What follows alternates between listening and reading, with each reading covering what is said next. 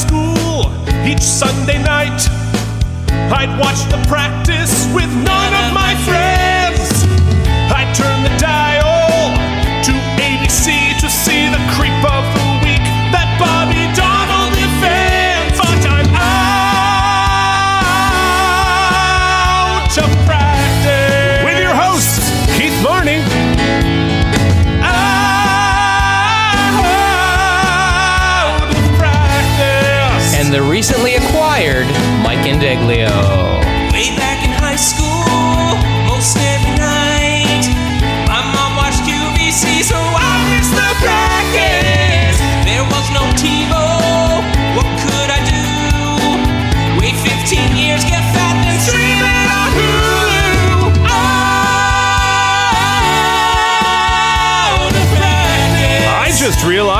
to come up with a hundred something more times things to say here. Oh, damn it, that didn't go well. Out of practice. I thought I'd be a millionaire. Turns out I'm unemployed. Out of practice.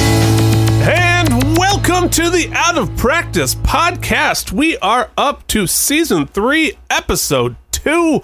We are rolling along. Uh, how's it going, Degs? Well, as I alluded to in my little pre message there, the company I've been working for for the past seven plus years was a little startup when I started. So I took all these stock options for that day that one time we would go public and I'd make all the monies and my years as a Yeah. performer would not have not been for naught because I would make have made money anyway. And you, and every time you do a preamble like this, I know it's headed to something good.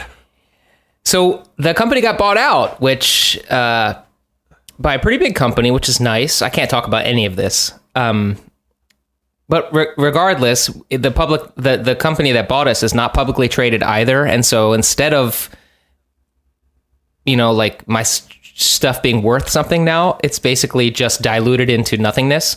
But I can't even trade Oh, up no. for the bigger stuff, so I have to wait to see like whatever math gets done and I get bought out. But chances are good that at the end of it, I will have not made my nest egg and will also probably not have a job. So, awesome week for me.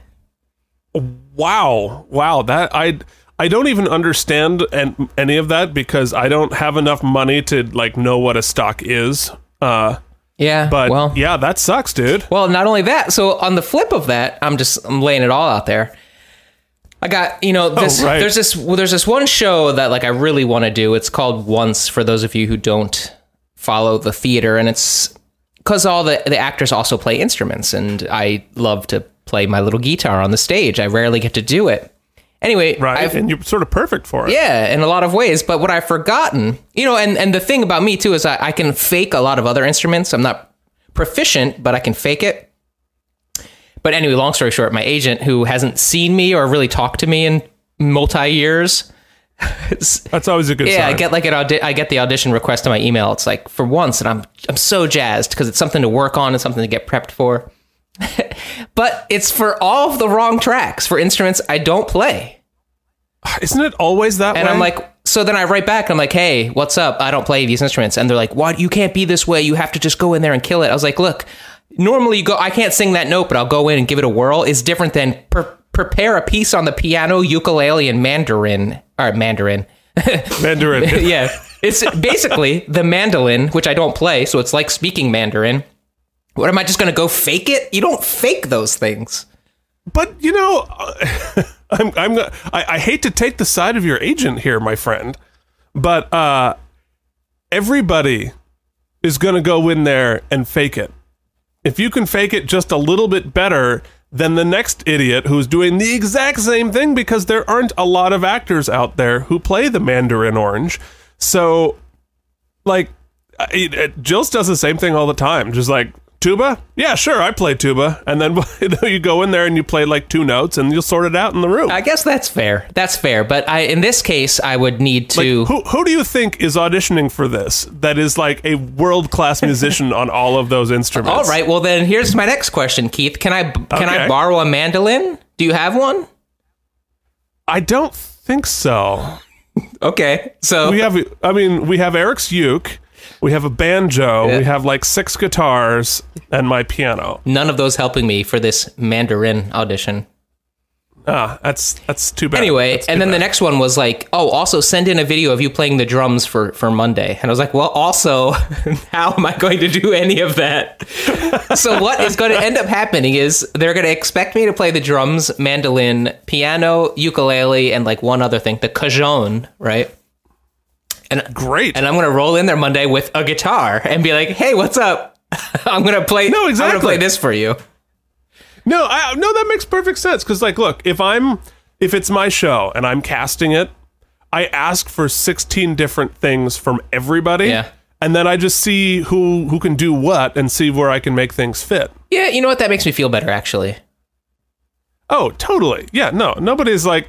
You think Patti LuPone like really sweat her tuba audition for Sweeney Todd? Yeah, because me and Patty share a lot of uh, reputation outside of that, so I, I feel like it's an act. Well, you know, also like we've both done plaid, right? yep, And uh, too many I- times.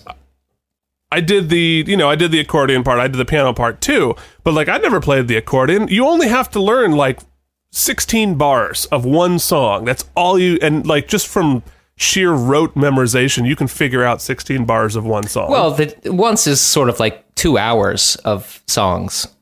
yeah, there's there's more of it. Yeah, no, Jill's went through like 52 rounds of that. Yeah, I, Uh. I, same here. I think we were up for the same. Well, it doesn't. Regardless, it was a funny story. That That's so close. w- Oh god, that ruined a Christmas once. Oh boy. Yeah, well, lots of Christmas ruinings. Anyway. Yeah, speaking of ruined Christmas, welcome to the holidays. Let's start with Halloween Yeah. because that's where we are. We yeah, we're actually sort of synced up almost with the show itself. Uh, about three weeks Um, out, but three weeks out, but we're we're gonna catch up, or it's gonna catch up. No, no, no, we're behind. no, it's not. Yep. We're gonna be well. What we're whatever. Uh, but yeah, it was also October in 1998 when we did this episode. But we have we have a lot of things to get get through today, so just bear with us uh, because I have to start with. Oh no, we haven't heard this in a while. Objection! There will be an appeal. Objection!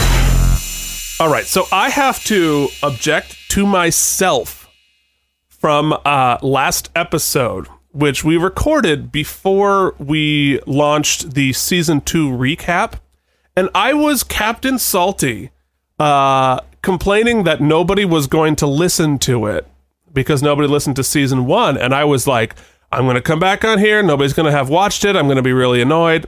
Everybody's listened to it so I I uh I appeal my saltiness from before. I have been overruled.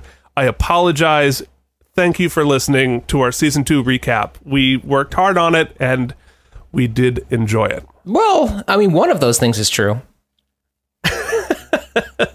Look, I I had to queue up 10,000 of those uh, sound cues. That was something. And I had to pretend to understand what you were saying while you were saying it during those sound cues. So I, I think that's pretty much all you do on this podcast ever. that's true. You see, Keith is hearing uh, me taking all of my computer audio and cycling it into the recording software. I am hearing Keith through RingCentral, all of his stuff coming through RingCentral. So it sounds bad. Oh, that's true. Yeah. Yeah, you, pro- you probably never even heard most of these cues.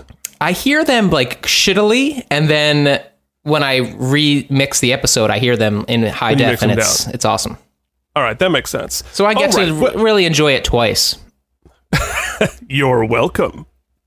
So, uh, next up, we have a very important session called Filings and Subpoenas. Filings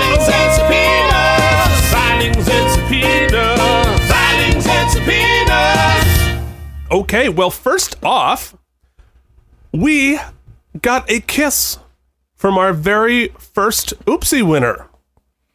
We got a kiss. We got a we got an Instagram kiss emoji from our now friend of the podcast, Jer Adrian L- Lelliot. Wow! Uh, I tagged her in the uh, in the post, and she sent us a kiss. Thank you very much. Congratulations on your oopsie. That's awesome. Totally awesome, right? We we were. I'm sort of geeking out because we really. I mean, trying to remember how old how old do you think she was when she recorded that episode? I mean, it couldn't have been more than 12, 13. 13, yeah, 13, 14 maybe. So the the talent you displayed then was through the off the charts. Keith and I will never reach that level, and you've far surpassed it by now. So congratulations! Thanks for taking the time out of your day to send us a, a, a smooch. Yep, much appreciated. Yeah, we we have a kiss from uh, Adrian, and we have a, a like from Dylan McDermott. I think we're off to a pretty good start. Yeah, like and a kiss. I mean, I, I Like don't and a kiss. no no disrespect to Jer, but I would probably prefer to flip those. I'd take the the Dylan kiss just because it's just to rub it in my wife's face. That is such an odd statement. I'm just going to let that hang. Uh yeah, I guess I'll be letting it hang for a while now too. After that, um, oh, oh, oh no. so Keith, did I, I, t- I, I'm not even going to play the bumper because that's not even a thirsty comment. That's like a sad comment. yeah, well, I'm a sad person, so Happy people don't do podcasts. yeah, that's a good Pro point. tip. And today uh, we are talking about it off air. Not only am I doing a podcast, but I, for reasons I'll leave off the show, I had I got booted from the bedroom today, so I'm I had to set up my little laptop on my kitchen table with my cats eating at my feet. I'm just it's really sad. I'm, I'm really fitting the the uh, the profile of a a sad white guy doing a podcast. oh, I was just about to make a joke that was so inappropriate we were going to have to cut it. So I'm glad that I didn't. Hey, Congratulations. that. Everybody imagine what I was about to say there, and uh, I apologize for it. You know, on this podcast, Keith, we've had to cut a lot of things. Usually people's names, and it's usually ex girlfriends. Um, That's true. So speaking of friends of the show, good friend of Yes. the show, Tom Brady. We're a couple of weeks out of sync with him, but uh, so I want to Oh. catch up. We so we've heard from Tom. Oh, I'm so excited. Yeah, but since we've been recording ahead, it's sort of hard to keep the audience uh, in perfect chronology. But that said, Tom wrote to us on the 4th of October, so almost exactly synced up with the episode, interestingly. But regardless, This was before the season two recap yes. was posted. Yes. And he said, Sorry, guys, I've been out of touch lately again. I've been working on my escapability, and I fear that I've gotten a little too good at it. I heard that your season has come to an end. I hope that your season ends the same way that every season of mine ends with a trophy. And he's got a picture of Tom Brady holding the Lombardi trophy for winning the Super Bowl, which Oh, Keith, for those so of those who missed who who missed our recap episode, even though it's been rather popular, why don't you tell them why Tom's email is so ironic? why this when this came in i was so delighted. Because i knew what was coming. I was going to know exactly when he listened to the episode season 2 recap because the season oopsie for the tom brady award for being tom brady went to eli manning and uh, I, i'm assuming he reacted to this would you please give us a staged reading of the reaction He did. Well, it should be noted that we reached out to Tom with a a picture of our Tom Brady award for being Tom Brady season uh, end award. Oopsie.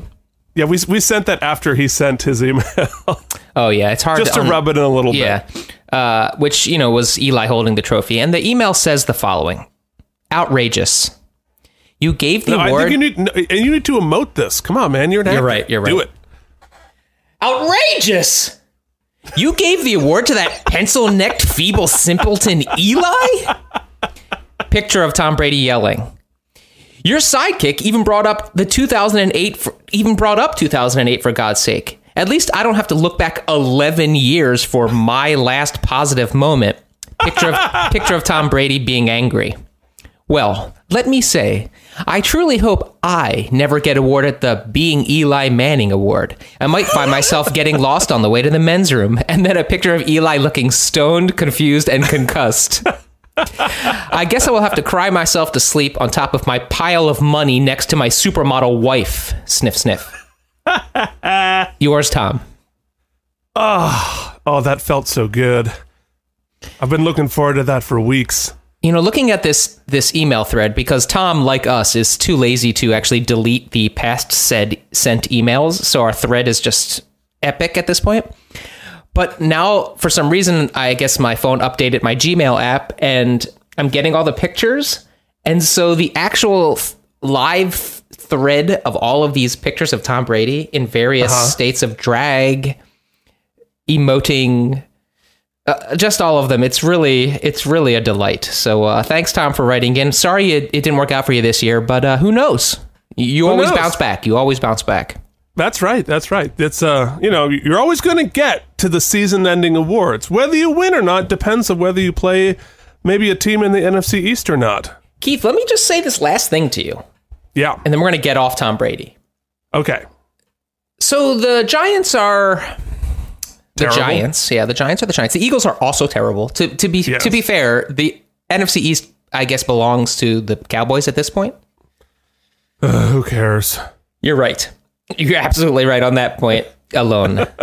Can we skip forward a few weeks? Oh my god, all we have right now is the end of the World Series and basketball, Keith. That's all we Oh, hockey. Hockey. We have gonna- hockey. You know, on. your mission is getting me into hockey because I have nothing else. I have literally nothing else right now. Actually, the Sixers Well- are pretty good. I- I believe both of our interactions with each other it predicated on having nothing else. That's a good point. There, there, the report's saying that Tom is not going to This stay. In New, episode is sponsored by Prozac. Tom is not going to stay in New England next year. What if in the there's a there is a universe in which Tom Brady goes to the Giants, who are in need of some leadership at the quarterback position? That's we have Daniel Jones. We just took him six overall in the draft. Yeah, how's he doing, man? You know, considering who he has to throw to and the rest of the team, fine. All right, you would you, you would you turn Tom Brady away? Would you turn 57 year old Tom Brady away? I would absolutely turn Tom Brady away. You heard that? You heard it here first, folks. Hot take. Oh. Hot take. Oh, shots fired. So shots what? What? fired. Um, more most important question of the day. yes. What are we doing? what are we talking about? Well, as Tom so eloquently put it, we are going to reach back not 11 years, but 20 years. Yeah, li- uh, 21 years into the past to try to find something positive. This day in the basement. So a full drunk 21 year old into the past. A full drunk 21, 21 years into the past. Do we have something positive that we can cling to? What's Well- going What was going on on October 4th, 1998? Well, we're getting ready for the holiday season around my house at the Halloween, Halloween season. This was, I think, the last year I did Halloween. Uh, I, remember, Oh. I believe I might have told this story before on the podcast, so I'll keep it brief. My last year with my buddies uh, doing, uh, you know, dressing up and going out into the neighborhood. We were seniors in high school. My buddy John had this big red van. And so what we did, and my other buddy worked at a decal shop. I don't know if you got if you know what that is, Boy, like a running sign around shop. in a big red van on Halloween is just like a. you just should be arrested just on concept there. Yeah, well, if it was a, a, a nondescript white van, then you'd be right. Um, the hashtag, you know what? I'm going to leave that. I'm not even going to make a joke. So, what we did That's was. two jokes we bailed out of because they were too dark. yeah. So, we had a decal made up that said Publishers Clearinghouse on it, and we we stuck that to the van. Uh, we got one guy was holding all bal- put we all had suits on. One guy had a big uh, balloon, a thing of balloons. We made a big fake Publishers Clearinghouse Halloween spectacular check, and then I we had a fake camera and I had a microphone, and we were going to people's houses and doing a big like. You won the that's Publishers so Clearinghouse cruel. Halloween, and then the they would eat. Not everybody freaked out. A couple people did mark out though, and then we would literally just turn the light off, sprint back to the van, jump in, and peel off. So we didn't get any candy. We didn't get any sort of Halloween. We just kept doing this thing. You just, And at the just tortured people. and at the end, we were like, you know what? That was funny the first two times. After that, it just became a little nerve wracking because we were afraid people were going to get upset. And then, w- worst of all, we didn't get any candy. I. Which really, outside of that, what's the point? But you were like the Santa Claus of disappointment. Yes. So that's Uh, it. That's that's that's that was our Halloween. Of course, that probably happened. I don't know what day Halloween fell on. We usually waited for the weekends, but yeah, that was our uh, that was our big Halloween prank. Interesting. Well, uh, mine is also a little bit Halloween themed. Uh, so, oh boy, my freshman year at college, man, was not the greatest, happiest time. But that week, I believe, or a week later, we had a freshman Halloween mixer, which there was a party and such, and dancing, and I. This is going to be what the second or third romantic strikeout I'm going to talk about on this podcast. Be prepared. There's so so many more. but so I had uh this girl that we were like vibing together, we were dancing together and I was like, "Wow, this girl is way out of my league. She was a violist."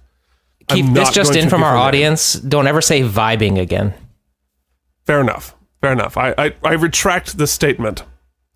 Anyway, but so clearly, I don't know what was going on in her life. Uh, probably some horrible trauma, but she was clearly into me.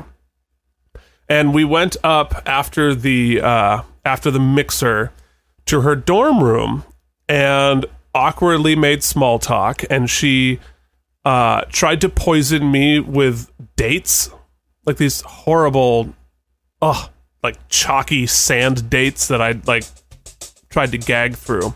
Anyway, so I see. If you don't think I, I see what you're doing, which is it's going to be all the sadder. So because I was so blazingly awkward, was I say like this past test, past tense. Basically, I filibustered our date.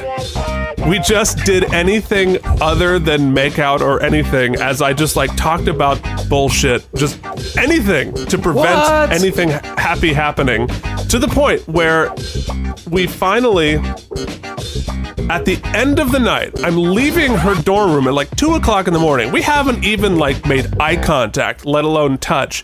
This poor girl has to go to me and say, uh, I'm ready for you to kiss me now What?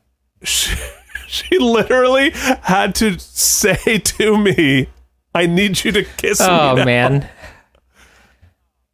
At which point, there was this awkward, uncomfortable kiss. Then I went back to my dorm room and we never spoke again.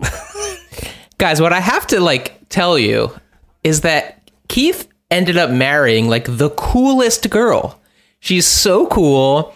She's so talented. And so you think to yourself after hearing these stories, what poison dates did Keith feed his wife?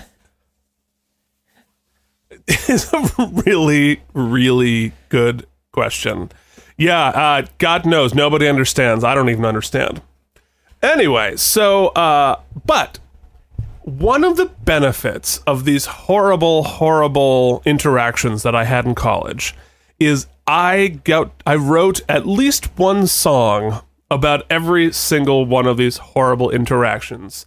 So, uh, don't worry, this comedic, ridiculous uh, interaction that was so unconsummated uh, got a really sad, faux deep ballad that I piano ballad that I wrote about it. So Let me ask you. uh, Let me ask you a, an important coming. question, though. Let's say we could hop back in our back back uh, back to the future DeLorean and bring you back to that. What was the name of your dorm you were staying at at the time? uh, well, it was the only dorm. It was Okay, Eastman dorm. Eastman dorm, And what's a fake name for this girl? oh uh, Okay, Let's call her so Smessica? Smessica. Let's say we get in that DeLorean and we we're hiding around the corner and we're uh, we we give old Keith we give young Keith some pep talks and we actually convince him to get his get his booty on right. So Smesica. get his yeah, booty did that sound on. like something you would do? so Smessica. Does that sound like something? So I would and young Keith are getting their booty on in the Eastman dorms, and there's these two almost 40 year olds secretly watching them from the bushes outside. who I believe now would have to be on some sort of a registry. we- yeah. I guess what I'm getting at here is through the window, through the cracked window, while the booty is getting on inside the dorm, Eastman dorm. What song would we hear being played on the radio during during the booty? Oh. This was uh, the Eastman School of Music, so it would probably be like Verdi. No, no, no, no. But in this case, because Cool Keith was playing the number one hit of the time on the radio, oh, you see where I'm going here. oh, So everybody No. picture awesome Keith and young Smesica getting their booty on. you tried to set Here's what we would have heard. and I was like, nope, nope, I'm not going with you. I'm not. I'm definitely not picking oh, up what you're laying down. Oh, come on in. I'm Oh, not. Don't mind my tuba over there. Check out this tuba. Lay down in my lay down in my bunk. No, I. in my in Push my those empty bunk. calzone boxes to the side. No, that was like literally what it was, and we would be listening to God a commercial it. for Google. It took me that long. This episode brought to you by the first one second of Oh, a we, Google. you know, we, have, we yeah. were off to such a good start for uh, for season three, and now we have thoroughly, thoroughly gone off the rails. The first night by Monica. This was definitely not what we would Although have made it out would have been to. appropriate. It would have been appropriate to definitely not us. Because she was, you know, the reason I never saw her again, because she was like rehearsing for 12 hours a day, doing uh, viola sonatas and such. I did see her performing Oh, on SNL cool. like five years later. Let me officially state for the record, I've never heard this song before. No, I This was the haven't either. number one song? I don't know. That's what it says. Monica the first night. Couldn't let go, it stayed on my mind at the end of the night. I mean, I saw the video. It could use was a couple evocative. of laser sounds and snake charms, but outside of that, yeah. Couldn't they all? Anyway, so uh, continuing our fake date, after uh, we listened to the first night, we would have gone to see Antz, the uh, the ripoff of uh, the Pixar Oh, but movie Woody Allen Bugs was in Life. that, right? Yeah, boy, went well for him too. How old are those ants? How old? Oh boy, we're in I a mean, dark we, it's not us. It's the it's the world we live in. We're just we're just observing the darkness. the world we live in is just it's dark today. And if we cracked moving on. And if we cracked the uh, burlington free press we would see that dean's bridge record holds up which i don't know what that means but howard dean was our governor. I'm assuming there were some records on so, bridges. any ladies out there looking to have an illicit affair with married Keith here, just know that you're in you're in you're in store for uh, an awkward makeout whilst listening to old '90s R&B, watching an animated movie starring Woody Allen, and reading the newspaper. So, quite the date in store. the burlington free press but i have a new segment season three. we have one more thing to do because we're trying to waste as much of your time as possible Oh, this true. week Every time last week, I was like, "Wow, that episode was so fast," and then I, when I was putting it into uh, edit, I was like, "Wait, it's still an hour and forty five minutes. How is that even possible?" we podcasting it takes up time anyway so you know one of the things i realized is that now the practice is going on sunday nights as i mentioned last week and sundays are very important in the fall for those of us football fans with tom brady that we Smart. Who was talked about playing? Who was Sunday Night Football? so i'm introducing a new segment called sports ball The New York Giants lost 20 to 3 to Tampa Bay. Danny Kanell and Trent Dilfer each threw for 83 yards and no touchdowns in a scintillating game that had the Giants fall to 2 and 3. The Eagles dropped to 0 and 5, losing 41 to 16 to the Broncos. Bubby Brister threw four touchdowns, and Terrell Davis ran for 168 yards in a laugher in Mile High. Two things. One, you timed that perfectly. Congratulations. Number two, literally nothing has changed. We're still terrible. Oh my god! At least the Giants were supposed oh. to be bad this year. so we were sad. supposed to be the best team in the NFC and the, potentially the the win the Super Bowl again. Yeah. Uh. Well, I mean, look, there's still time.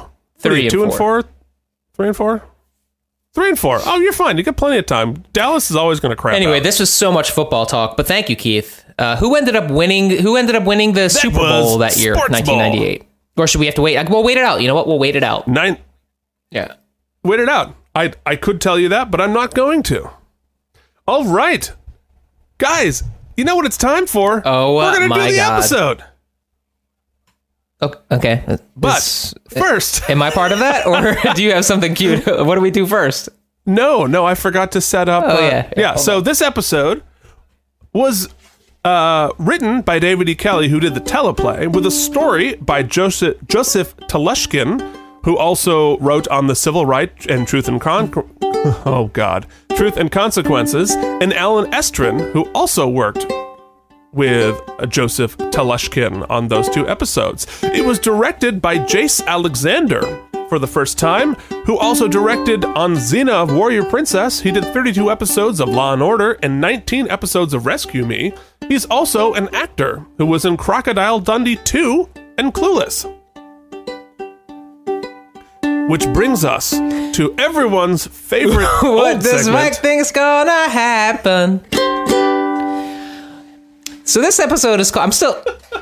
You should have played that on well, the this is what they're getting. So, um, so uh, what are you going to play for us today, Mike? Well, this is the uh, opening bumper of one of our segments on this podcast I do with my friend, where we watch old episodes of The Practice, David E. Kelley's legal drama from the early '90s. Right, right. And and and and how how's it, how's that going? How many people are, are are listening to that? Could you fit them all in your living room, perhaps? Well, let's just say that if you guys want a coffee, I can almost buy it for you with all of our proceeds. Keith, You'd have to share one, but it would be yeah, I like could a get good you a pumpkin spice. We are in that season. With all, how many pumps? How many pumps do you guys want? How many pumps? Reasons to believe. since we've been so dark, I've decided that I'm going to use my power in influencing the 21 year old episode by believing that Reasons to Believe is going to be about one or more members of our firm shedding that constant, constant assessment of what am I doing? Why do I do this profession? Why? Everybody hates me. My son is doesn't look up to me. This, that, the other thing. Uh-huh. And we're gonna get the inspiration. sure, yeah. This week we remember why we do it. Okay. Whatever case or cases that takes, the reasons to believe become more clear this week, and we burst into season three with renewed inspiration and intrinsic motivation to be the best defense firm in the goddamn city of Boston. Yes. All right. Well, prepare for disappointment. It's the Out of Practice podcast.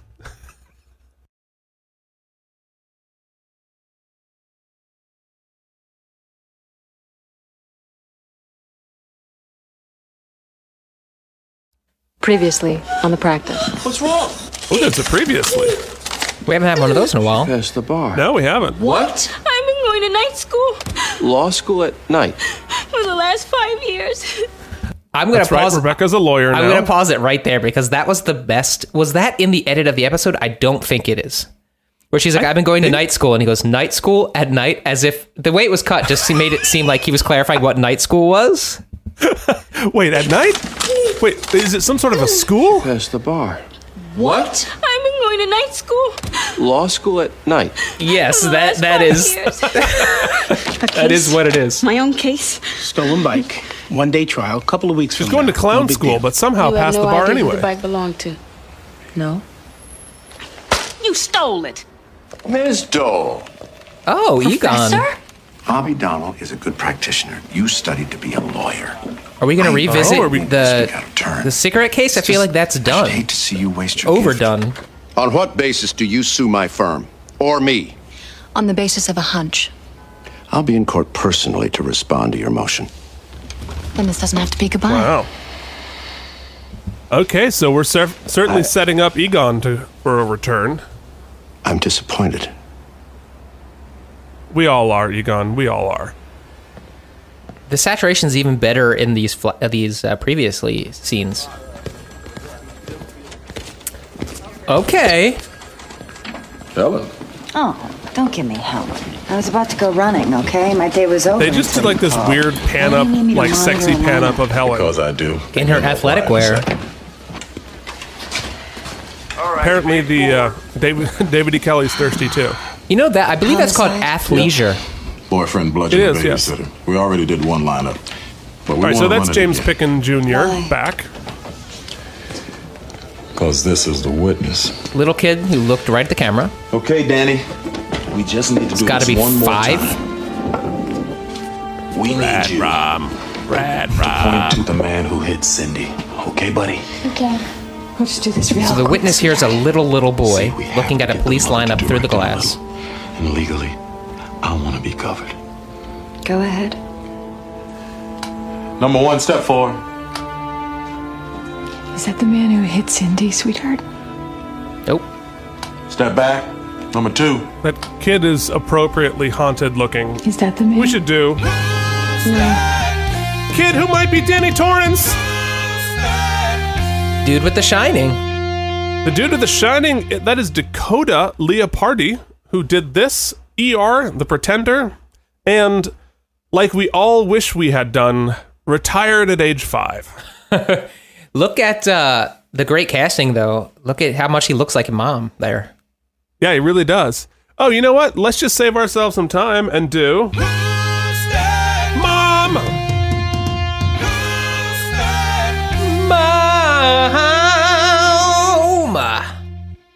That just made me so uncomfortable.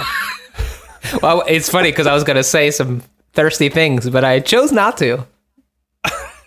yeah, but I knew the intent was there. That mom, who will not be commented on in any other fashion, is played by Eve Gordon. Keith, what does it say the- that we've me too'd ourselves? Oh God, we tru- I, We've just truly, neutered ourselves truly. right out of this podcast. I'm so upset. Uh, Eve Gordon was also in The World According to Garp, Honey, We Shunk Ourselves, Felicity, The Grudge 2, American Horror Story, Versailles, and Big Little Lies, also a David E. Kelley show. Step back. Number three. They're all very attractive white men. Oh, underscoring tells me that that's the Is guy. that the man? The Shining says. Thanks, music. Is that the man? Yes. Yes. Thanks, Danny. Are you sure? Yes. Also, like, okay, pro tip, guys, when you're in a lineup, don't stare menacingly at the glass when it's your turn to go up because it's a it's a little guilty looking. Maybe don't try to kill the witness with eye bullets. I am too lazy to get up and fetch it, but my senior year high school, which we've been talking about, my senior photo looks You were in a lineup? no, but it looks scarily, scarily, uncannily like that guy. Oh, really? Yeah, like so Danny Torrance here, The Shining, looking through the camera at me and saying yes, freaked me freaked me out a little bit. Guilty conscience. Gotta talk to our therapist about that.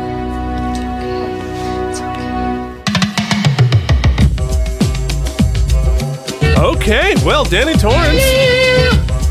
Got a finger the perp. You know, I realized uh, this morning when I set up my next appointment with my therapist, I just realized I set it up for Halloween night.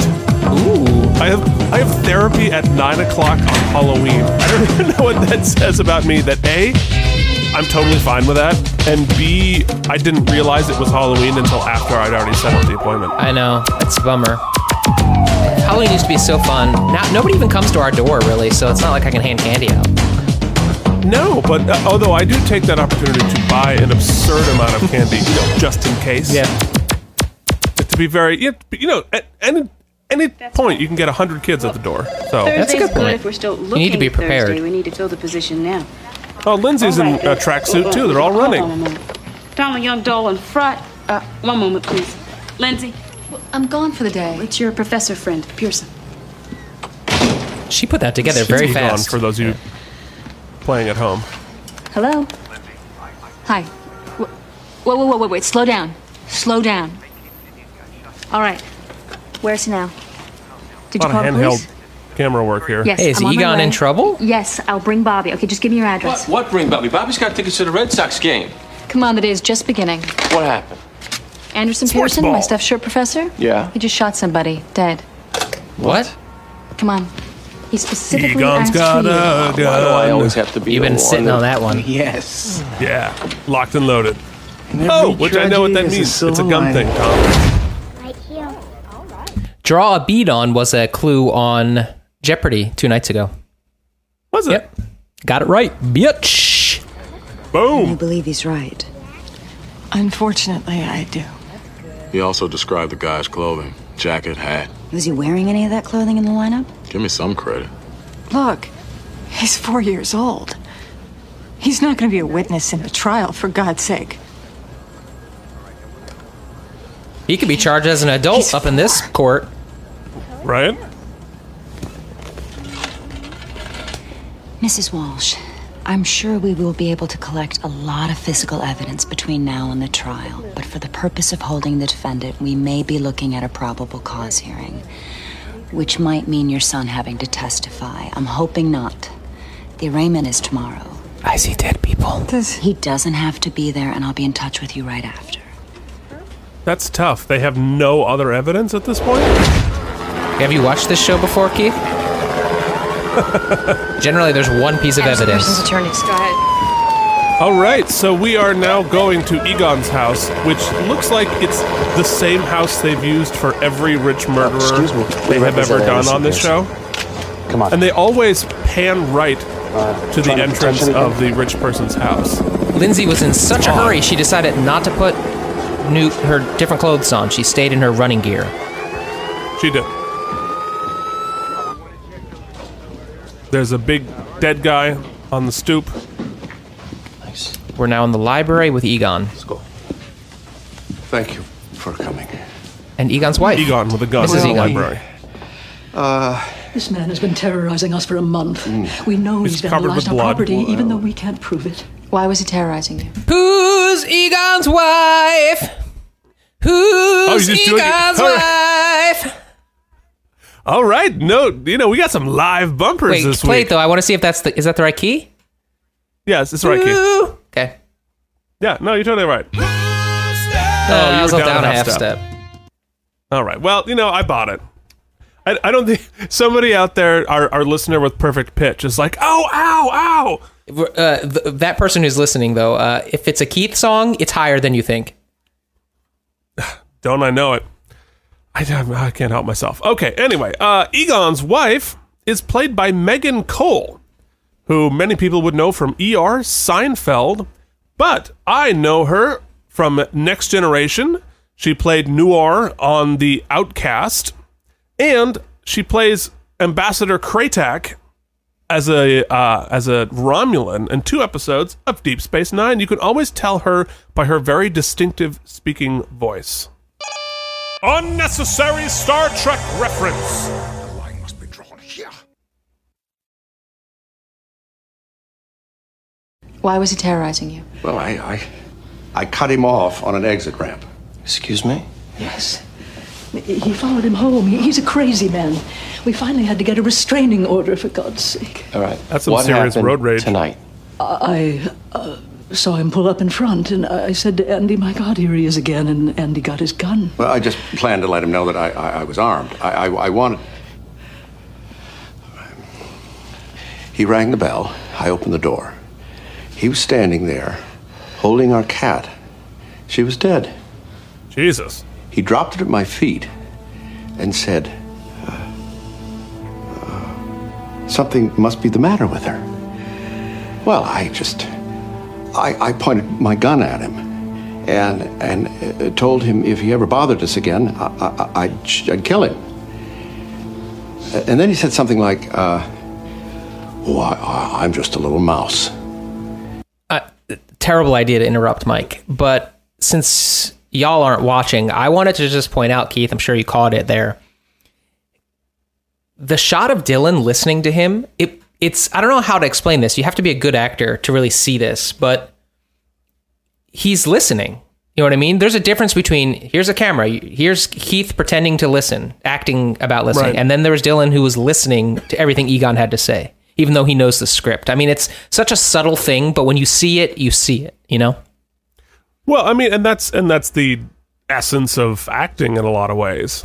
is actually listening and pretending it's I mean actually experiencing things as if it's the first time it's happening. Well, I hope those Emmy voters are experiencing because Bobby and Dylan are ready to roll this this year. He really is, yeah. A, a, a mouse couldn't hurt you. And then he said, uh, maybe it was a mouse that killed the cat. And then I, I, I, I, I was Oh, shooting shit. him. That's a really odd piece of What have you told the police? Yeah, the Sounds- mouse analogy I wasn't just working. Told you. Like, what is it like?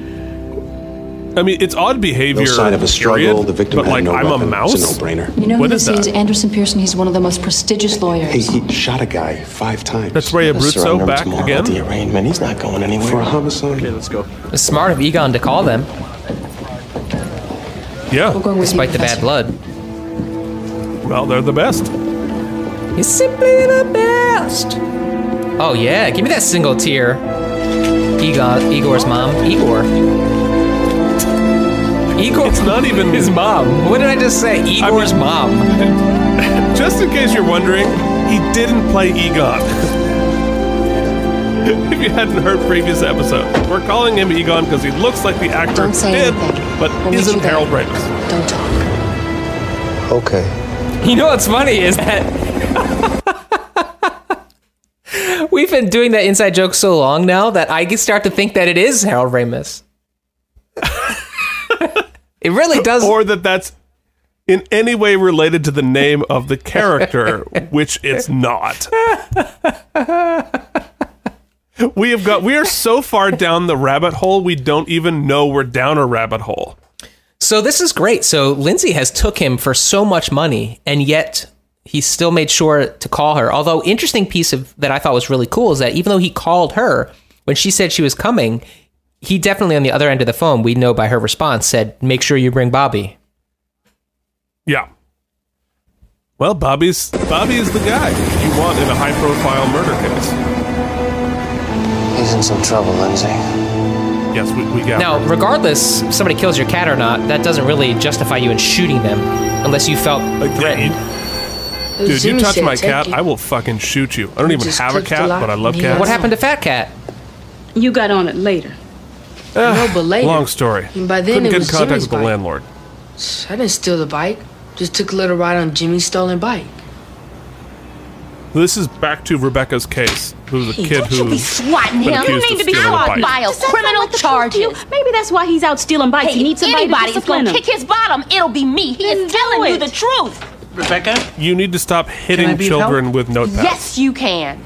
Your associate here keeps hitting my son's head. The trial starts tomorrow. I have to know what I'm dealing with. He told you. Apparently now the a truth. concussed Uh, I need to uh, speak with Miss Washington one second. Pull up the tent, Keith. We got to put him in Can protocol. it wait? No. Gotta go to the dark room for 10 minutes.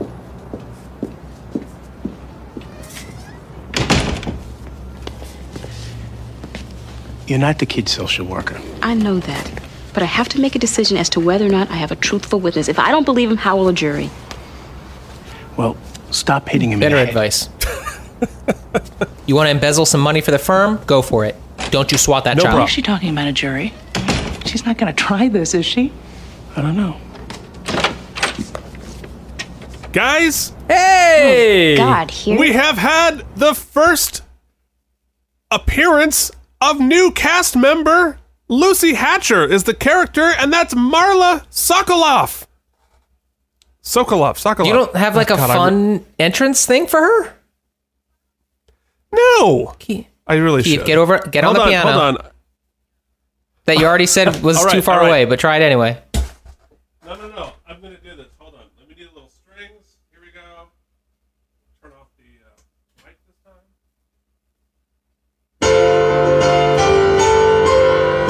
New cast member. Okay, it's the entrance of Marla Sokolov, and I'm gonna I'm gonna set her I up because she's gonna be joining kill our me. cast. She has done pre- previous to this. She did fi- eight episodes of Full House, Boy Meets World, Step by Step, Party of Five, Over the Top. She was already a pretty established actress. And after and during this, she was on Desperate Housewives, The Fosters, Dude, Where's My Car, and capping it off, eight episodes of Fuller House. That is Gia. That is Gia from Full and Fuller House. She's will never be anything but Gia. So the true test here, I am a super fan of Full House. It should be said, believe it or not. So what should be noted here is that she was like a bad girl in Full House. So I can only see her as sort of the bad influence Gia character. Can she flip the script on me and make me believe her as the new practice character? Otherwise, it's going to throw my whole world out of balance, Keith. And I'm really Oh, she is not going to be Gia to you soon. She's going to be Lucy Hatcher. She's going to stay that. wow. Can she outrun Gia? Can I help you? So this was an upscale law firm. Yeah, do you work here? Uh, yes, I do. And you would be. Oh, hi, sorry. Lucy Hatcher. I'm the new secretary. Hi, Lucy. It's probably okay to wear jeans here, huh? Oh, you're here about the secretarial job. Legal assistant. I do phones too, don't worry. She said I'd take care of five lawyers. You guys two of them? Yep, that's us. We're, uh, we're two of them. Man. Can I make a suggestion? Not that it's my place to give advice, and not that that's ever stopped me, but when you guys meet people, handshake, eye contact, then your name. Just like I did. See? Lucy Hatcher. Uh, James Berluti. Good to meet you, James. He James. just went with it. Lucy Hatcher, hi. Eleanor. Frutt. Frutt. Eleanor doesn't Good like the name, new kind girl. of. Don't mess with me. There it is. We have a new character. I'm into it. Oh, I can't. I got Parrish, court appointed, babysitter guy. Oh, God, my condolences. Yeah. Look, uh, I went over the report. I'm gonna be asking for a probable cause. The kid He's is four. I know. I don't want to, but how can I not? All right. What am I gonna do?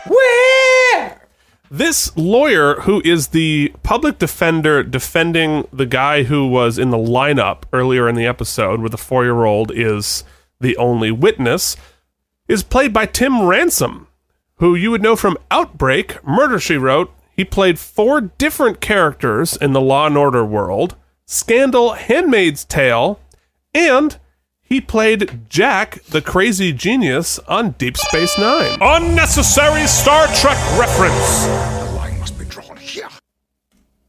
Who I thought was very good in those episodes. Case number 32427, Commonwealth versus Anderson Pearson, second degree murder. Robert Donald for the defendant, Your Honor. Waive reading. We're also hoping to waive bail. Second degree, I have Did you oppose hear Bobby Your just Honor. throw his dick across the room? I'm gonna have to He recuse sure did. myself. I know Anderson Pearson. This is Ben Slack back as Uh, Judge I'll transfer you to third session to Before we address even bail. begin the trial, Your Honor, I just want to remind the good citizens what good my client has done. Do you remember the giant Stay Puft Marshmallow Man that was terrorizing New York? well, it met its likely demise at the hands of my client. Next case. Do you need someone to animate the Statue of Liberty with a psychedelic ooze? Yeah, with bad ooze. Yeah. well, okay. So here's the thing. perhaps in the world of the practice, Ghostbusters isn't a movie, and Harold Ramis didn't play Egon. That he actually is a Ghostbuster in real life, and that's what they based the movie on. So maybe he's the real Egon secretly moonlighting Ah. as a lawyer. We really closed that gap there, that logic gap. Circled that Log- square. Logic gap. That's our theme song. Is that like a thigh gap?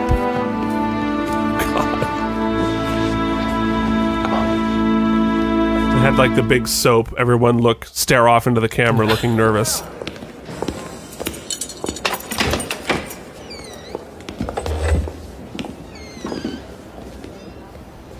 So we're visiting Egon in jail. We're not getting bail.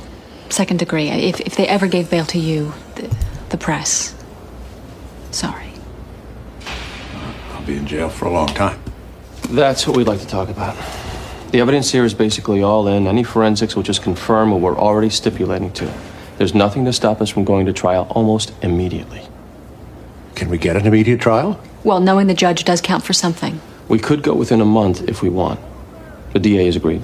Unless we plead insanity, which would mean lots of tests, expert witnesses. Insanity? It is an option. You saw your dead cat and you just temporarily lost it. And with temporary insanity, if we win, you walk, no hospital, free man. Yeah, this, this is an interesting Is that what you're situation because, like, no, they're having to choose a defense for, like, they've already stipulated everything that happened. He shot the guy on his doorstep who had been threatening him and killed his cat, but wasn't physically attacking him in exactly that moment. So self defense is a little dicey. Uh, but it's I imagine that's got to be really difficult for a lawyer in this situation. Like, how do you put up a vigorous defense in this case? Well, I would also add to that that like once again, we only have part of the information, right?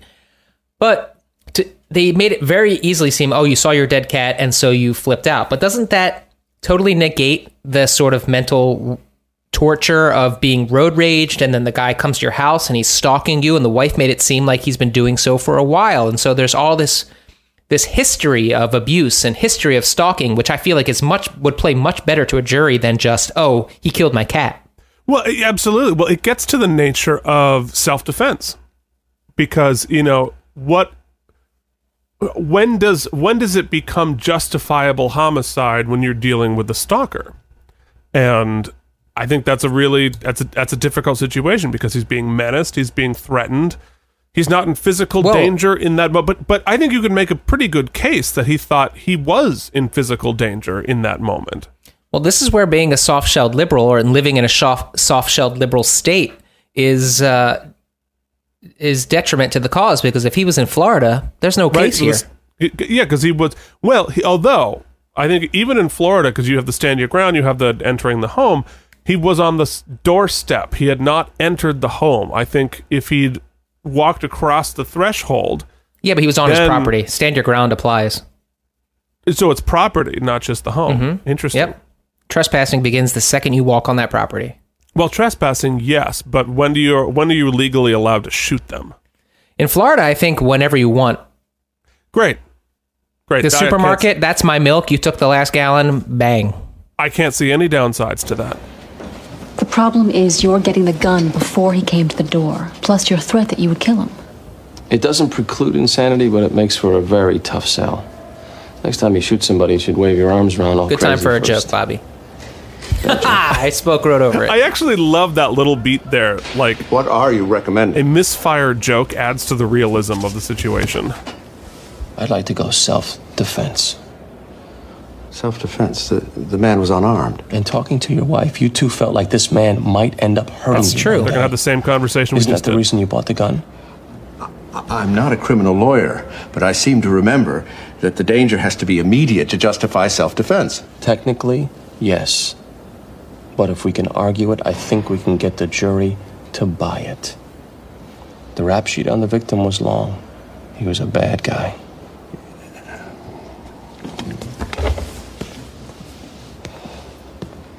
Yeah, that makes sense to me. If, uh, if you don't mind, I'd like you to run this by some lawyers at my firm. I, I, I don't mean to backstop you. Yes, you do. But I understand. Of course, he's about to lose his li- life. Jimmy tried to type. I love that beat with Jimmy. Self defense. The guy had no weapon. Well, uh, that's what I'm looking up, uh, whether we could still use it. Um, Donald Young in front, Lucy please is hold. uh, not afraid to voice an opinion. I, I wouldn't buy it. Or close And I'm a good everyman compass. You know, one shot, maybe. She's one two, inch from eh, Jimmy's face. Five. One inch. Jail. May I help you? I'm not sure. You're a lawyer here, Lucy Hatcher. So is she the new of co- Donald. You're comedic not him, relief? so you must be Eugene Young. I'm Rebecca Or just Washington's additional? replacement. Why does everyone here give me the fish? Big She's strong guy like you. How can you not have a strong handshake? Oh, excuse.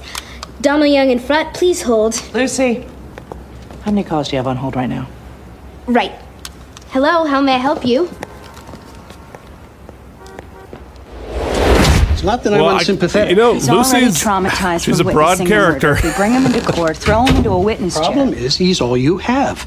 Get me something else to show cause. Otherwise, It's not unheard Can't of call to them take broads judicial anymore, notice Keith. of a lineup ID. Come on, Helen. And it's not unheard of for a defense attorney to waive probable cause. In this case, it would be malpractice for me to waive it. Kent. Hey, take me off the case. I'd love it. Find another PD who'll say yes if you can. You think I'm having fun here? He's four years old.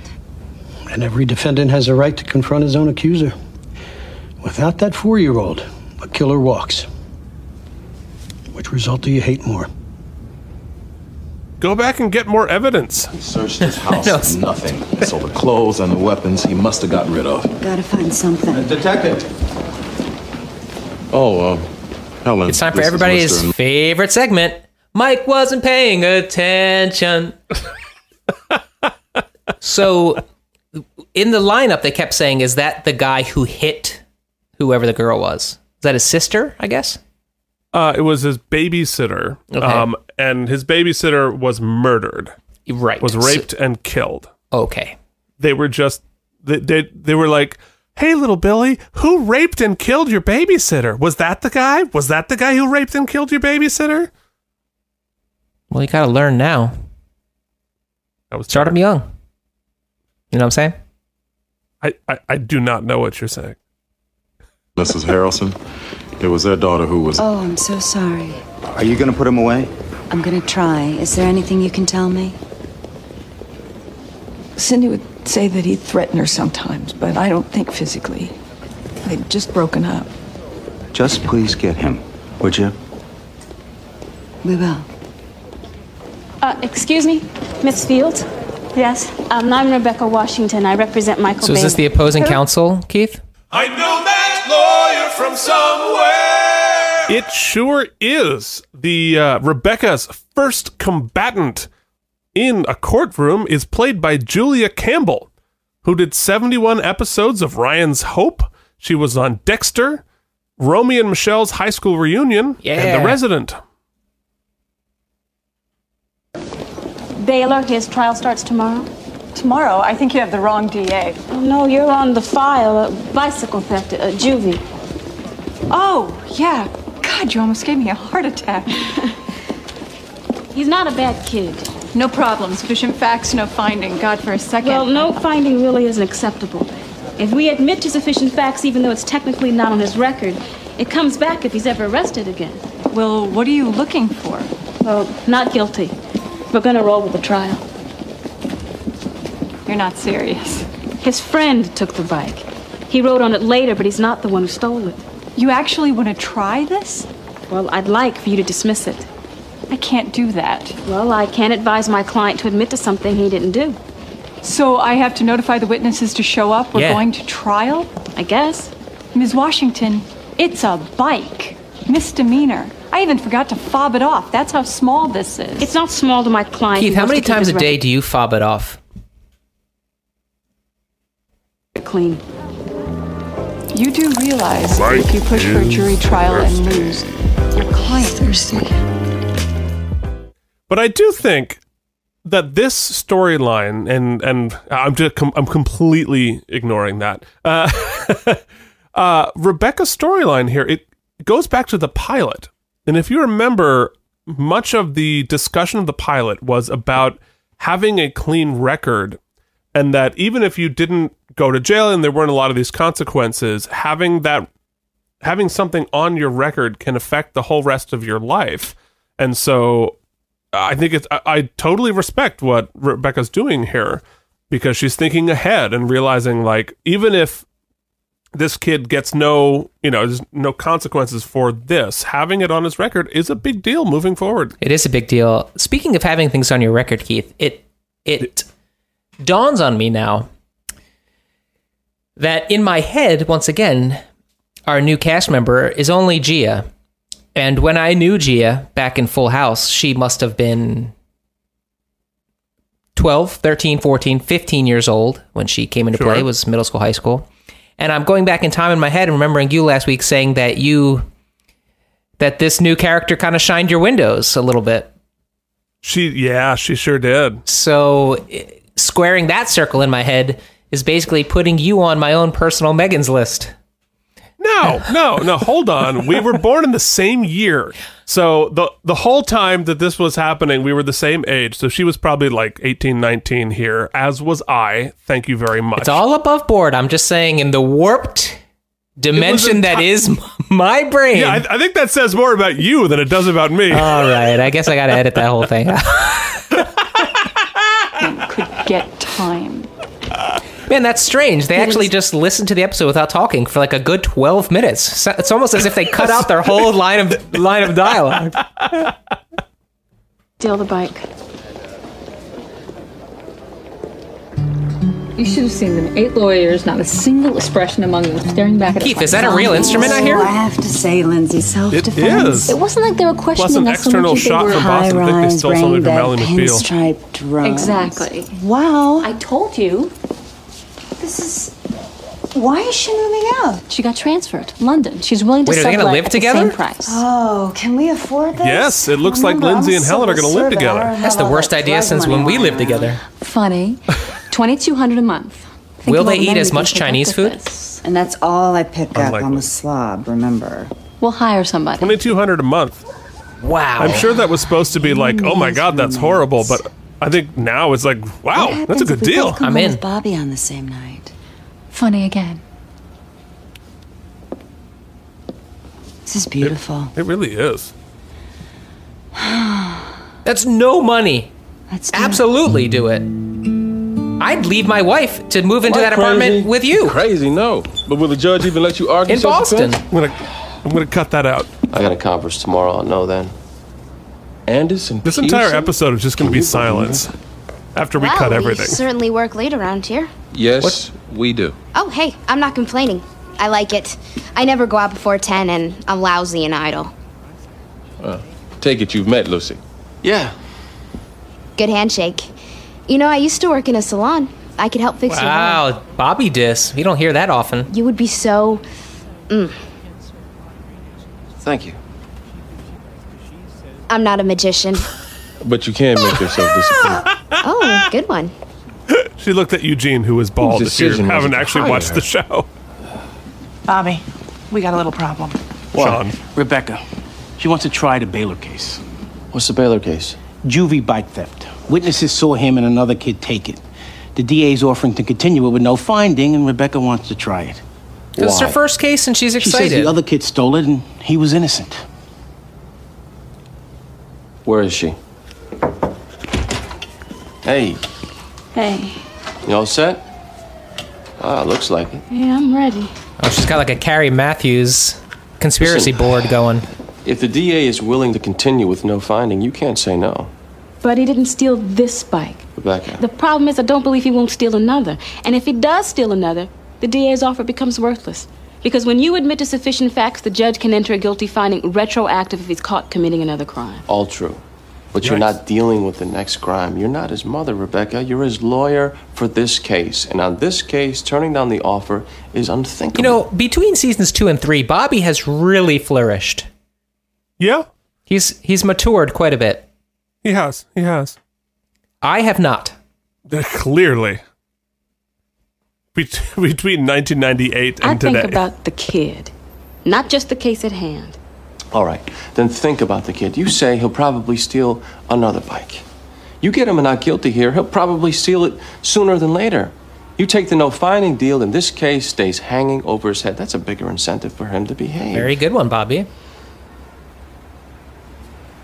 Take the offer, Rebecca. Is that the way this goes, Bobby? You order Oh, me come which way on. to go, It's strong advice. and I'll consider it. Jimmy's going with you. Bobby, it's my case. Your first case. Jimmy's going with you, and that is an order. Yeah, don't be a hypocrite. When Jimmy first joined, they had people shadow him forever. They didn't like let him get a pizza for a season. Truth be told, it was probably the right call, but Yeah, he he did call the judge Your Highness. so once. is wasting money on a trial for a bike theft. That's true. Although you know, I think her points are entirely solid, Great. Thanks. Case went to and if Judge the mom's Hiller. willing to pay for it, That's the thing we never, almost never discuss. That I, you know, I, I'll just say offhandedly that my mom is going through this like crazy civil thing, Hmm. and has been for the past ten years, right? Um, plus, and the thing that you know, sh- in this particular situation, my mom is one thousand percent right, right? Right. But the truth of the matter is that anybody at any time can sue you for anything.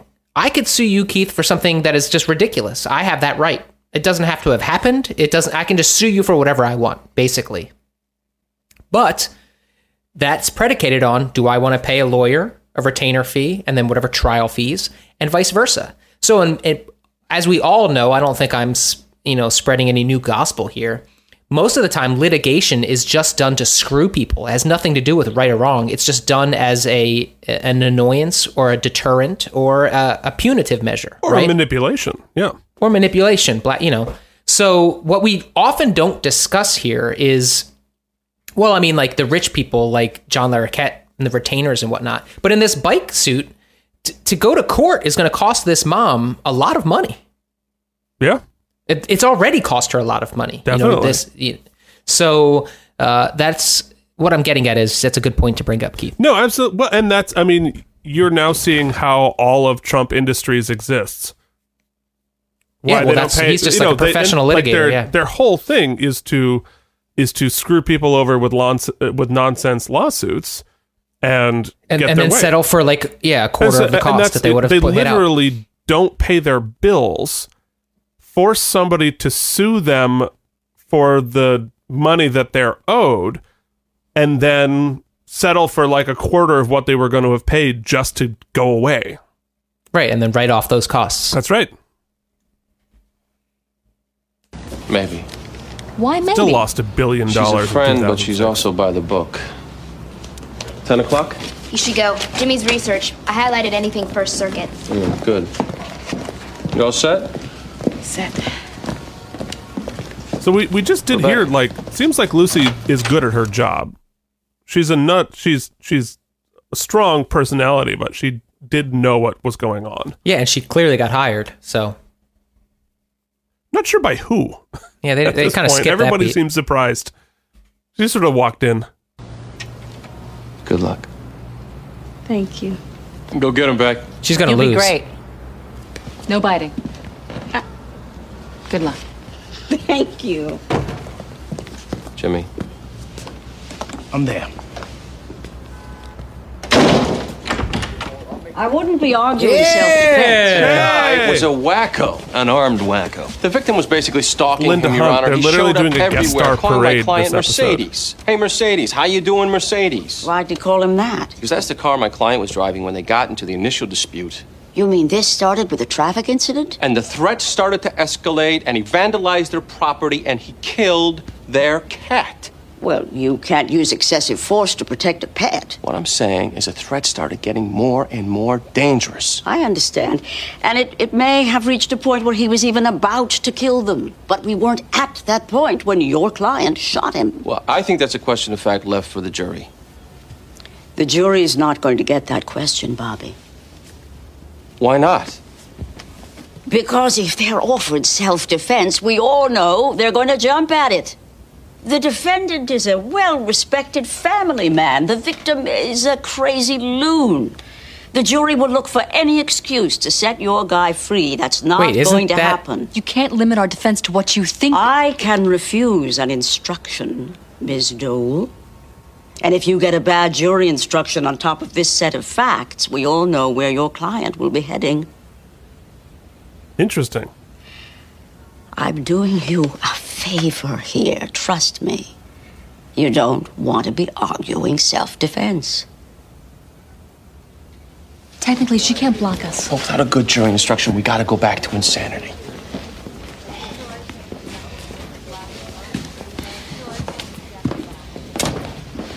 So, so it seems like Linda's point there is that she can't actually block them from arguing self-defense. Um, but what she can do is instruct the jury in the actual law and say, like, look, this is this does not meet self-defense standards, which would really screw them. And I think her reason for doing that seems like it's the jury. We know people are biased and but the law actually is very clear on this that it's not self-defense legally even if it's logically self-defense. So as a judge her job is to protect the law knowing that the jury is probably going to do something emotionally in that situation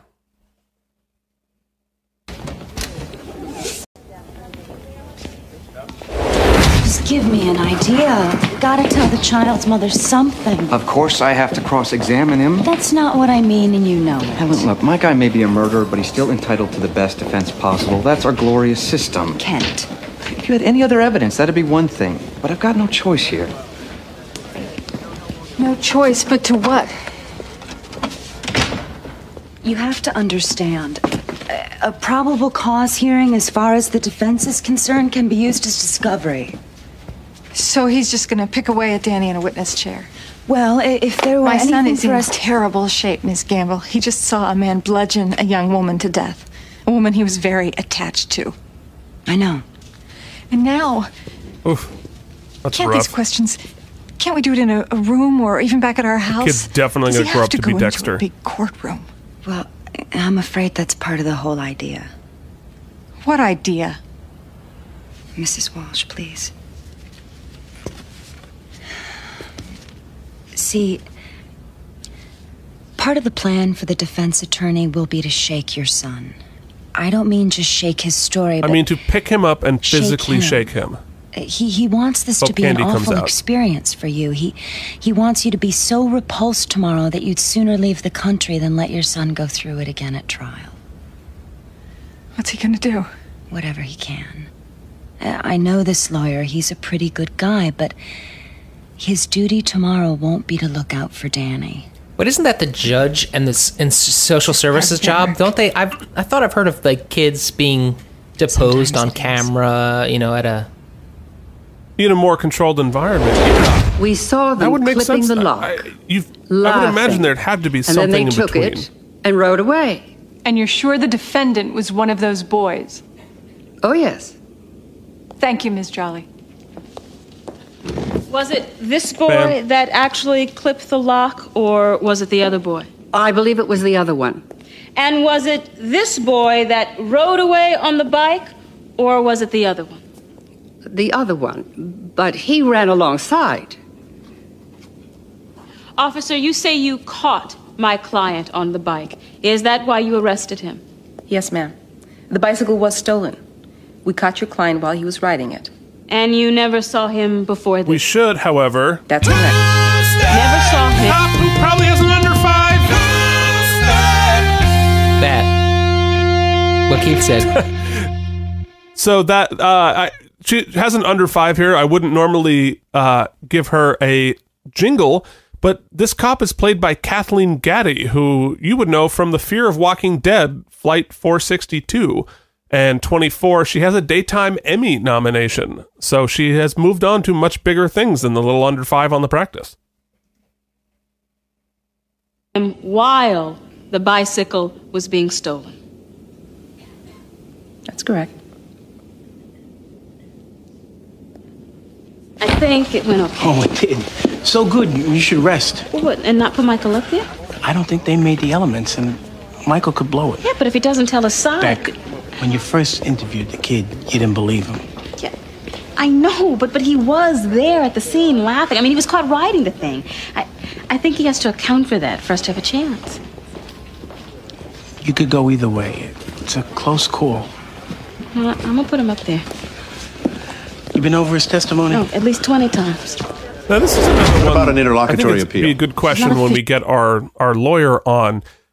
Would there really be a full like trial trial for a juvenile bicycle theft? Like, don't they have juvie court that's much less formal than all that? They're, they're taking up a real courtroom. Yeah, like small claims. Does that does small claims happen at at the major criminal? I mean, it's still it's still criminal, but because it's not it's not somebody suing them for She'll- stealing the bike. But it seems like that's way too much for like a Block twelve year in old self-defense. She's bike. just nudging us for our own good.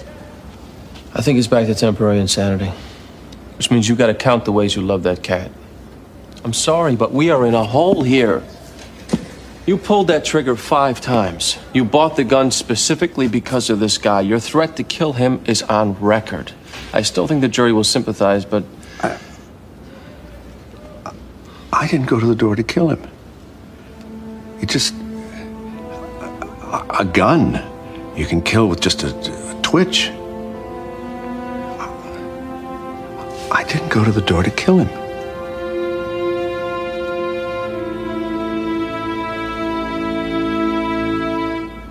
I'm not saying I tried to stop him. I didn't, Michael is played by VP Oliver. And we I did about ride last it. week. but I didn't steal it. Michael, did you encourage your friend Jimmy to steal it? No. Maybe I should have stopped him, but I wouldn't steal anyone's bike. I don't steal. My mom, she raised me to be honest. Do you think you behaved honestly here? Not totally. Just kind of went along. But it was Jimmy who did it. You just kind of went along with it? Yes? You wouldn't steal a bike because you're honest. Uh oh. Yeah. Two years ago, you stole a bike, didn't you? Objection! See, Beck Overruled. made Didn't a you steal a bike two years ago, Michael? Yep. I was never prosecuted for it. Have you ever been caught cheating in school, Michael? Objection! Overruled. Ban. Sidebar, Your Honor. Prior bad acts are inadmissible. She can't talk about other things unless they're felonies, which none of these were. I agree, Miss Washington, but the witness opened the door. He introduced his honesty. Now, once he does that, she can cross examine. It's too prejudicial. You should have thought of that before putting the kid up there. Yikes. Yikes. I mean, the thing is with this kidding me. kid, I take the blame. we've all been in I that didn't know she was gonna situation ask the kid before. about when you're in a group of kids and one of them does something wrong, and you're sort of like there, especially at that age.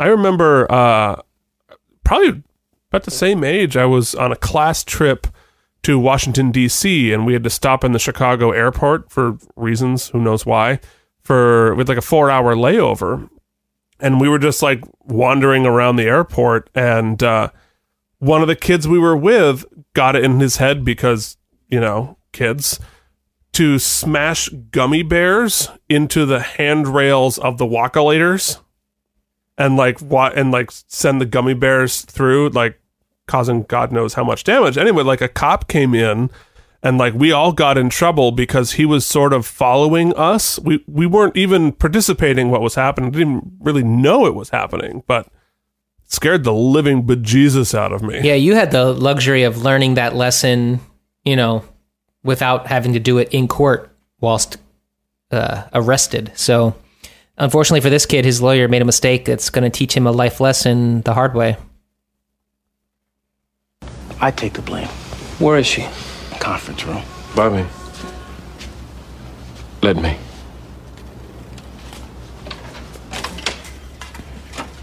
We've all done it and you'll do it again. Oh, this was a stupid one, Eugene.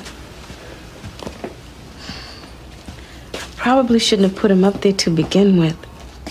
Yeah, we well, know. that's over.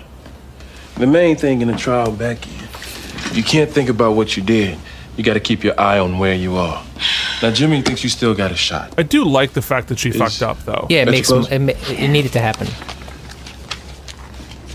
Are we gonna get to hear Rebecca with closing time? We you really just think might. the kid is innocent? I do, actually. Then don't get up there and make a speech. Talk to them. Get rid of all this reasonable doubt stuff. The judge will instruct on that anyway. Just talk to the jury. Simple. Your personality. There's a sincerity that comes out of you. Rebecca D. Cricket. That's going to be your greatest strength in that room. If you get up there and just start thumping, you'll be like every other lawyer. Okay. Good advice, Eugene. Thanks.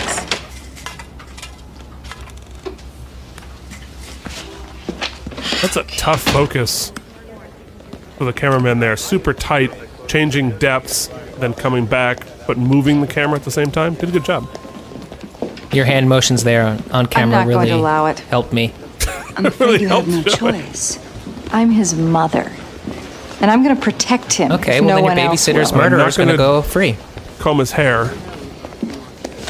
She gonna subpoena Mrs. him? Walsh. Here are two subpoenas. One's for you, one's for your son. I know this is hard, but I cannot let a murder defendant go free, which is what would happen. Yikes. If you fail to show, I will move for a contempt order. I will get it. And you will be put in jail.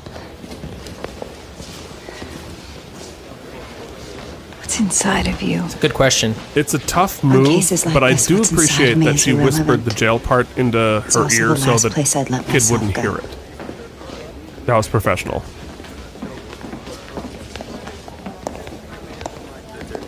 The Shining kid staring at her the whole way is is creepy style USA. Oh no, he definitely has telekinesis, and she's gonna burn. Eugene, I need Actually, those that'd be timesheets, Eugene. pyrokinesis. You'll get 'em? I'll get them today. None of this end of the week try and remember business. We do our timesheets every day. Ellenor too. Where is Gia she? Lucy's awesome. Why did you hire her? I had to steal her, Eugene. She's a one-woman army, which is Oh, what we need. hired her.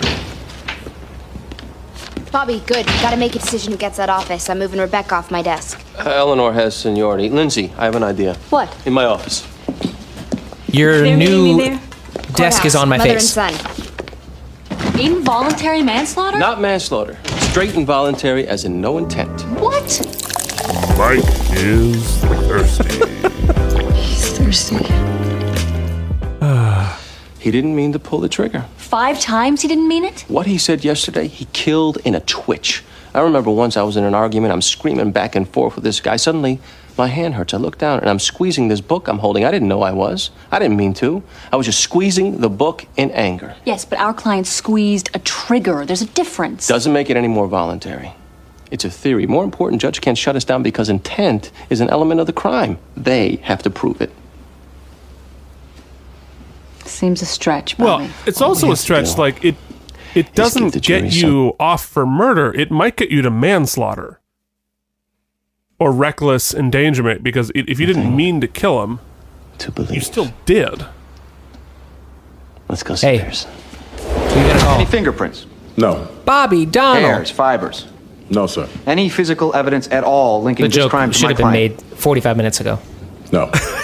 So, as I understand it, then, Detective, the entire case against James Parrish is his volatile relationship with the victim and the eyewitness testimony of a four year old child. That's correct.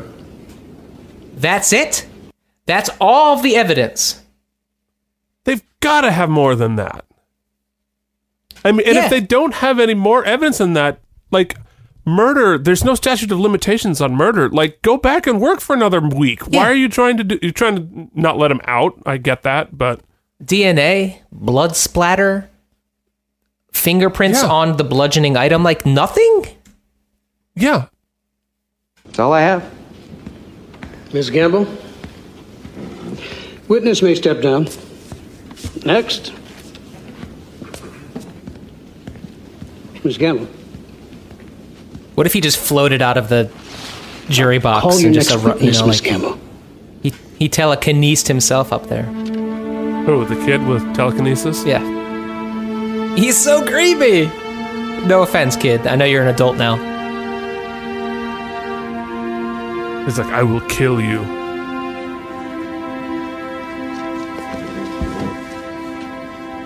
That's all we have, Your Honor. Wow. Not gonna do it. That's all you plan to put on for this hearing? Yes, Your Honor. No physical or testimonial evidence? What do you expect me to do? I would ask you to take judicial notice of the lineup identification. In time, we feel we would be able to build a physical case. I strongly urge you not to call it a day here, counsel. The Commonwealth has nothing more at this time. So it's just that. It's just what you said. They didn't want him to be out on the streets, and they're still putting together the physical case. Yeah. Which I get, but I find probable cause to be wanting. You can refile in the future if you get more, but for now, this case is dismissed. The defendant is free to go. No. No. which like it sucks that he's out for a while, but they can refile. Though I don't know that I agree with the mom's like sheer sigh of relief there. A murder, the guy who murdered your f- babysitter is sitting right there, and he's going to walk out and get in the same cab as you, basically, get on the same yeah, subway. I mean, I would have some mixed, more mixed feelings there. Yeah. Helen, what in the hell did you do? We have no case, my. The kid saw what he saw. He's fuller. Tell me I'm gonna get by reasonable doubt. I couldn't make any case based on eyewitness testimony alone. I'm gonna make it with a four year old. So you let a killer walk?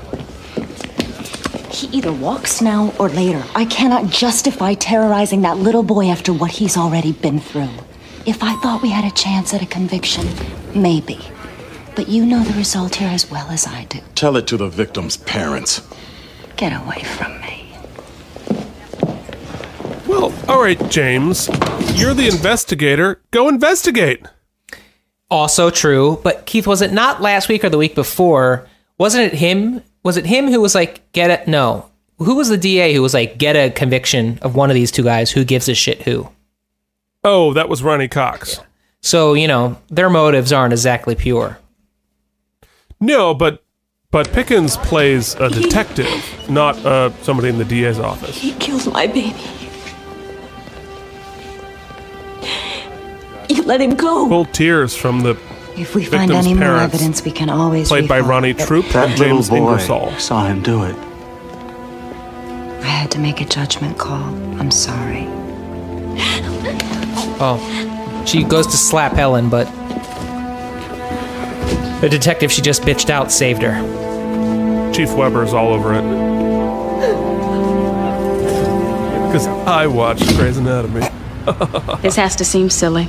Oh, All hold of us on. to be spending It's this much time. closing Fight costs less than Time to put your case to bed. It's closing time. Otherwise, your client's dead. Closing time. In the bicycle case, Rebecca D. Cricket. This has to seem silly. All of us to be spending this much time. The bike costs less than a $100. You people are missing work. We got the lawyers, the judge. Why are we here? Because he didn't steal it. Yes, he was there, even laughed, rode on it later. You might even say he was a conspirator or an accessory. I bet he was. But he's not being charged as an accessory. See, they're saying he stole it, and he didn't. Now, it, it would have been better if he had intervened, stopped his friend. Nobody, least of all me, is saying that Michael Baylor acted admirably. He didn't. And if I were his mother, but I'm not. I'm the lawyer. You're the jury. We just address the legal charges. He didn't take it. And there's nothing they put into evidence that proves otherwise. And we all know that that's the truth. And the other truth, the most important one, he really didn't do it. There's a smaller jury. So I bet that's a juvie thing. For the prosecution, lady with a bob. Circumstantial evidence is just that circumstantial.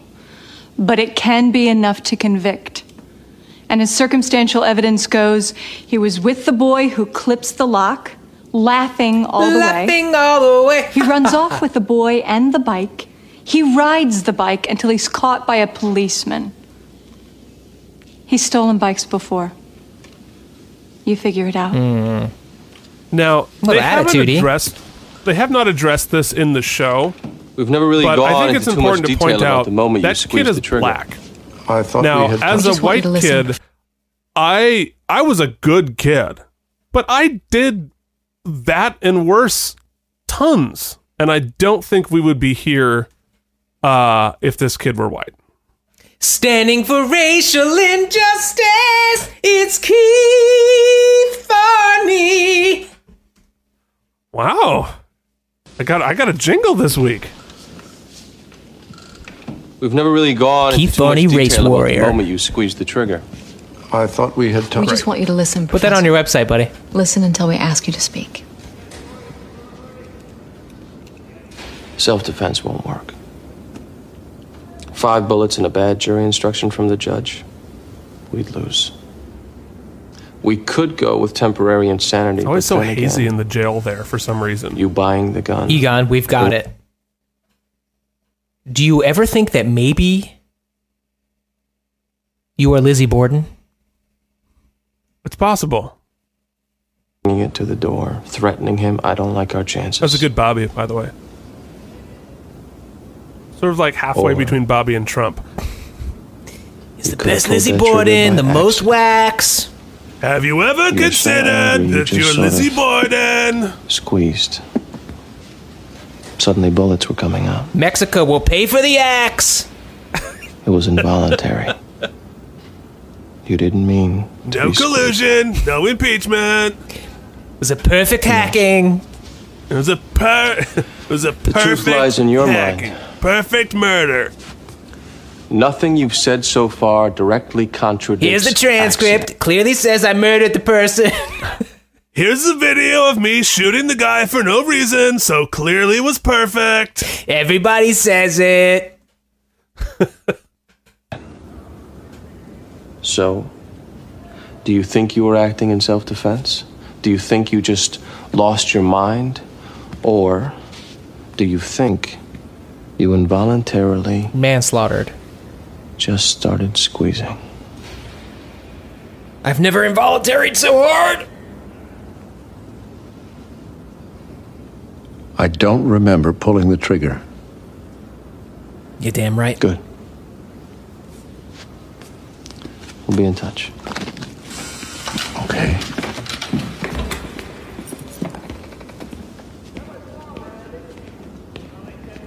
Boy, there's a lot of like little distinctions in Will you hurry up? I'm washing. Well, wash later. Come That on. are hard to sort of put together. Take it easy. Come back so fast. It's a bicycle. Well, what do you expect? It take a week. Wow. There's toilet paper on his. Jimmy was like, "You're gonna, you're gonna hire that new girl to be comedic relief. You wait till I get some toilet paper stuck to the bottom of my shoe. I'm gonna pratfall this bitch all the way down the hallway." He did pretty good because he was moving pretty fast. It was like hopping. Some good physical comedy there. All right, Rebecca, her first case. Here it is. Her first week eligible for the best the lawyer. reached a Oopsie. unanimous verdict? We have, Your Honor. Will the defendant please one. rise? Oh yeah. What say you? Commonwealth versus Michael Baylor, misdemeanor larceny. We find the defendant, Michael Baylor, not guilty. Hey, one to know, Rebecca The D. jury is Cricket, dismissed with the thanks of the court. We're adjourned. Undefeated. You did it. You already won a jury trial. Thank you. So why me was nine there a years. jury trial? You've only Makes been a no lawyer sense. a week. How is it in the You state's interest to take that all the Don't way to conclusion? I suppose I should thank you. Helen won't call a four year old to keep a murderer off the streets. But damned if Rebecca Cricket won't take an innocent little boy all the way through because he didn't steal that bike. That's right. I suppose you should. Yeah, you should. Oh, what is that score happening? That's terrible. I'm grooving to it. Could you pick uh, country number two on your Casio keyboard circa 1989 uh, synth? because that is what that beat is. Probably. Yeah, just about that. That's just about it. How do I make it stop? I know it's unfortunate because the noise gate will probably completely take that out entirely. So, oh well. Probably. Great. It was really First good, month guys. last in security, and it's ours next week. Good. Bad day? Uh, normal. How was yours? Oh, I think we're going back to being despicable criminal lawyers for a bit. Pearson? The tactics, you know. Well, Lindsay, with all the scum you've helped get off, how could you not help him? Wait, so are we going to see that case at some point? Think you can win? I would imagine next week. Maybe. I mean, there have been Oh, some no. cases where involuntaries. Well, Keith, the underscoring is leading me to believe that somebody just walked in that we don't want to see. I think that's quite possible. Could it be the yes. murderer who she just got off? Oh! Hell yeah! He's hitting on another lady that is gonna bludgeon. Oh, you fucked up, girl. Gonna bludgeon another babysitter.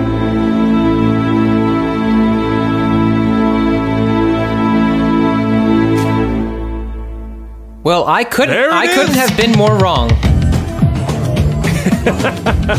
You were very, very wrong. Hey Keith, in the picture image for next week, that guy looks familiar. Isn't that the guy who used to try to date Helen or Ellenor? It, uh, you mean Ellenor? Yeah, that might be our favorite main fan. So stick around. Next week, we might have someone who likes movies and MAME. Okay, look, we got through. Oh, wow. Now I'm seeing myself uh, full screen on my video. I'm looking good this morning. Ah, okay.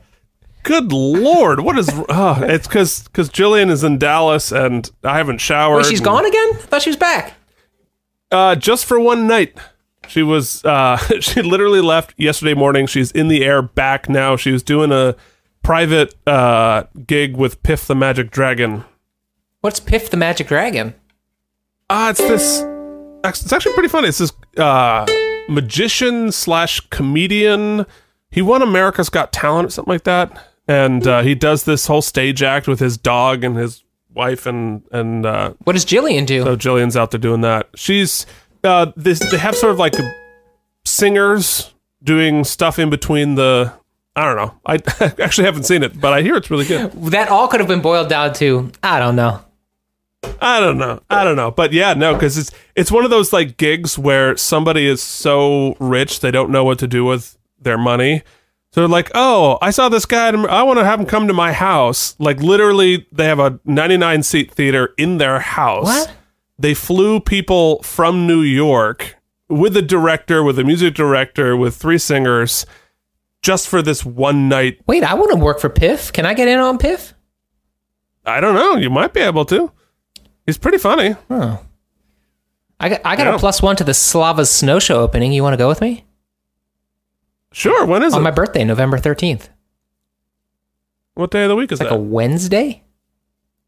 Oh, great! Yeah, I'm seeing uh, uh, I'm seeing Elise and Soft Power the night before, but yeah, definitely. My buddy Austin's I'll in go that. see some snow show with you. Okay, man. Uh, that's great. Th- This is Look at that, we made a date. okay. That all said, which doesn't really uh, affect our audience in any way, shape, or form. Yeah, you guys, you just listen to like a, a little moment of real life. Okay, well, uh, you know, once they listen to that, they must have thought to themselves, "Oopsie." Yes, it's time. Ladies and gentlemen, the Out of Practice podcast, in unofficial, unsolicited, unfactual association with David E. Kelley Productions, proudly present.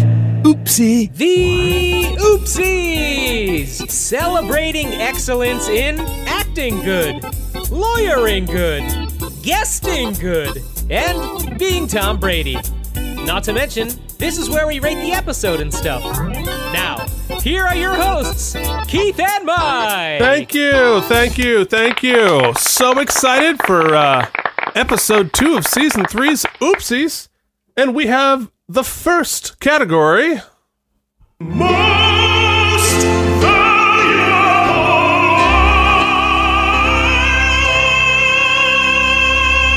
Well, truth be told, Yes. Helen Gamble screwed the pooch this week. Well, Uh, we can debate that. We'll get to, we'll get and to that Lindsay- later. That's good. Bobby and Lindsay are flailing. Right. Um, yeah, they kind of are. I think the only person who showed judgment, who took a couple of risks, who fought adversity, who She fell down, but she got back up. I think the oopsie, her second, if I'm not mistaken, for most valuable lawyer Yes. is Rebecca D. Cricket. Rebecca D. Cricket, congratulations. Yeah, no, totally. Of course. Of course it's Rebecca D. Cricket. She just won her first oopsie as a lawyer. Congratulations. Uh, very exciting. Which now brings us to. Already famous because you've been on TV, getting a paycheck. Or the first entry on your IMDb. Way to go, and you're the best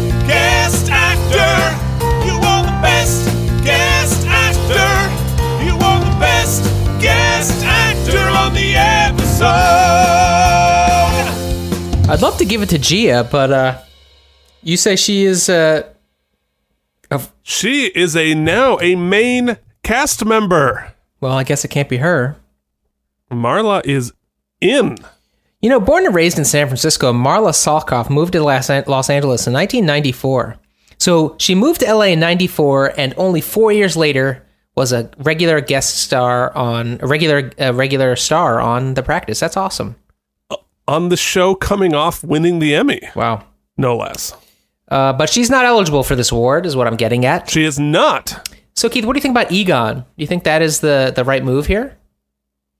Well, I think it's a I think he does a I think he does a really good job. He's got a lot of work to do. Um Yeah, I think I think it makes sense. The, the really he wasn't so nobody's sort of given the big standout uh moment here. So, are you going to go with you're going to yeah, go I with mean, like uh, there's some. Edward Herrmann? Yes, I'm going with Edward Herrmann. Edward Herrmann. Yeah, okay. Uh, I think that is the logical choice. I think it makes perfect sense. However, because I enjoyed imagining him killing everybody with pyrokinesis, I'm going to give it to the creepy kid, Dakota Leopardi, for playing Danny Walsh because he did a really good job. You just want a deep cut to see if Instagram will get you another kissy face. No, I mean, for a Uh-huh. four year old, he did a great job. We ain't four no more, buddy. No, he is not. You you want to know who else is not for? You killed your podiatrist or blew the case, but you let a single tear run down your face. You're the best actor on the show. This is tougher, I think. I think Bo- I think, think? Dylan did a great job this week. I think Steve Harris had a great beat with uh, um Lisa, I'm with, not gonna with- help with, you. Uh, Lisa Gay and they all the, the the central cast was great. Now this is a this Yeah. is a chance where we could even throw uh, uh, our new cast member Marla in because she, in her little bit of screen time in this first episode, really established a rhythm, Made a very strong first impression. established She a rhythm, did. established uh, rapport with all the. In fact, that's what I'm going to do. I'm going to. Uh, it's really hard to walk into an Emmy award winning cast and and make your presence known without overdoing it. And I think she did that in her first appearance. So I'm going to give my vote for Marla Sokoloff. Okay. Oh, that I I totally get that. That makes a lot of sense. I think you could also make a case for I think Lara Flynn Boyle did a really good job. Um, you know, she had to make some difficult decisions, and I think played that well. Uh, however, I also think you can make a good case for Michael Badalucco. He had a couple of really good little beats there. But I'm going to give it to the person who really carried this episode, and that's Lisa Gay Hamilton as Rebecca Washington. It was it was a big uh it's a big arc for her, and I think she killed it and and continued to justify while why the first two seasons uh, the character felt wrong because we weren't because you had such an actress of that caliber sort of in neutral uh, just sort of there for most of it and i'm really glad that they were putting her in the position to start crushing it. So uh, congratulations to uh, a split lisa gay hamilton and marla sokoloff for your best actors which brings us up to the controversial The Tom Brady Award for being Tom Brady. Yeah, we've heard from Tom on this one this week. Tom's back. Tom's firing on all He's cylinders. fiery mad. He he's emailing. He's playing football. He's existing at the top of his game.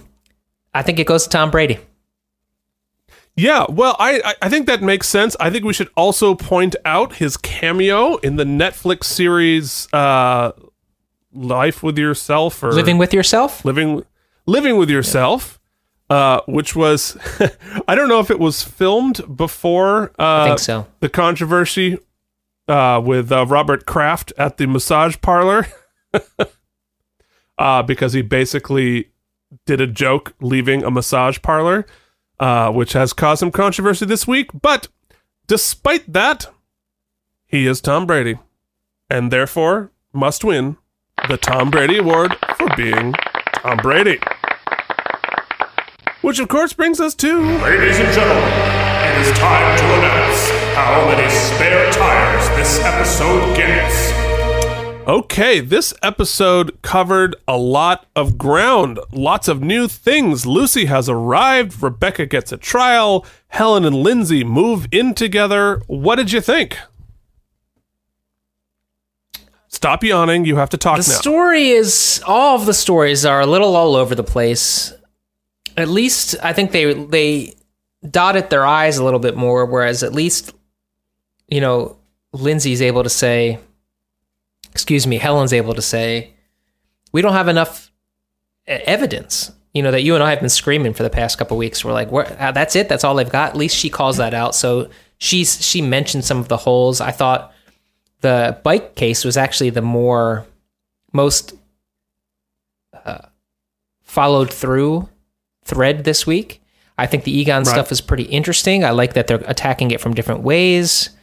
It felt like a kind of a jumbled mess as far as like through lines and whatnot, but you've got this stellar cast firing on all cylinders, not a weak one am- amongst them this week. So I think that kind of buoyed the whole thing up a little bit. So I think I'm going to stay exactly kind of where I was last week at a solid seven.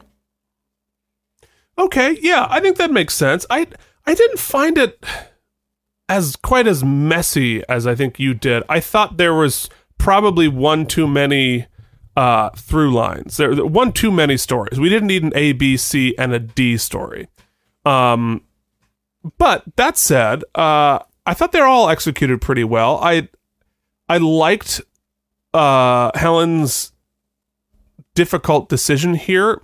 And it was an interesting situation with the system kind of setting up an impossible situation, but it, it kind of played out the way it had to. Um, so there's a sense of inevitability there that I think um, felt kind of realistic. Uh, I liked Rebe- uh, Rebecca's story. Um, I thought this did a better job of explaining the consequences of a minor offense on your record than the pilot did. Because we talked about that in the pilot. I think this actually illustrated that a little bit better. And, uh, I, you know, Lucy's entrance, it's it's strong. It feels tonally a little aggressive for the practice so far. Um, so it, I'm waiting for that to settle in a little bit. Um, however, it's certainly engaging. I'm interested to see what happens with Anderson Pearson's murder case. Uh, so all in all, I'm going to give it a 7.25. What the hell's Which, one 7.13? 7.125. 7.125. Okay, the practice. Season 3, episode 2 is done. So, stick around. Next week, we are going to be doing season 3, episode 3. See me cover there while I found the, uh, Yeah. found the music? In the meantime, if you'd like to join the jury, please do so by giving us a five star, four star, three star, two star, one star, or even zero star review.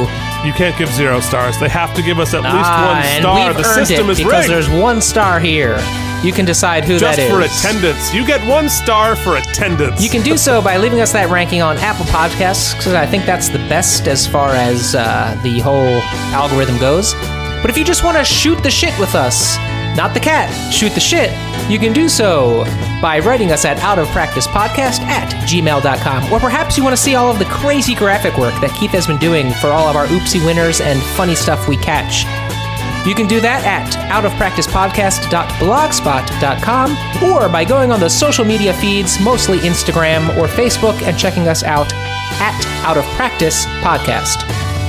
Yeah, guys, check out the Instagram. I put up a lot of stuff there. It's fun, and we get kisses. We get kisses, we get emojis, we get floaties, we get babodies. Whatever you got, send them our way. Come back next week. We promise to be a little bit less half suicidal. And with all of the intention I could muster, laser sounds. Laser sounds.